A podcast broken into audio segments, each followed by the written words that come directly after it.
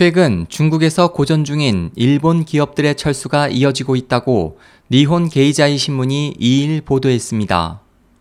보도는 지난 1월 중국 상하이 푸둥 국제공항에서 야반도주한 일본인 사업가의 경우를 소개하며 그가 한때는 중국의 값싼 노동력을 활용해 200명의 직원을 거느리고 현지의 일본 의류 대기업에 제품을 공급하며 전성기를 누렸지만 갈수록 상승하는 인건비와 매출 감소로 거래처의 대금을 제대로 지불하기 어려울 정도로 운영이 악화됐다고 전했습니다.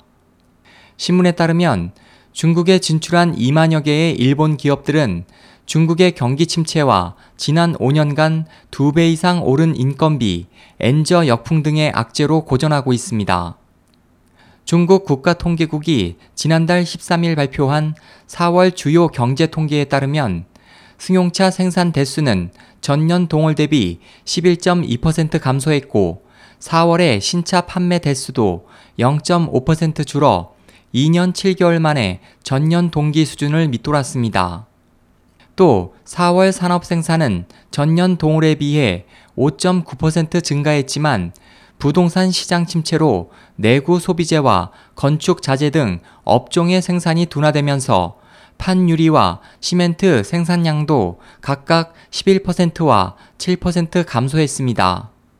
중국 경제는 투자에 대한 의존도가 매우 커 2008년 금융 위기 이후 4조 위안에 달하는 대규모의 경기 대책을 내놓으며 2009년에 실질 국내 총 생산 GDP 성장률 견인에 투자가 기여하는 비율이 90%에 달했지만 올해 1월에서 3월에는 그 비율이 20% 정도까지 떨어졌습니다.